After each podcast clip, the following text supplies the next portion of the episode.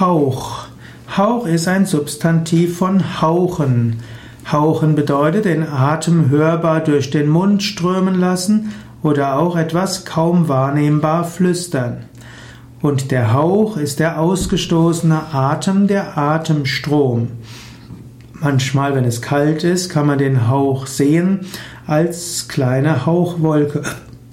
Hauch ist im übertragenen Sinne auch ein sanfter Luftzug, ein Lüftchen.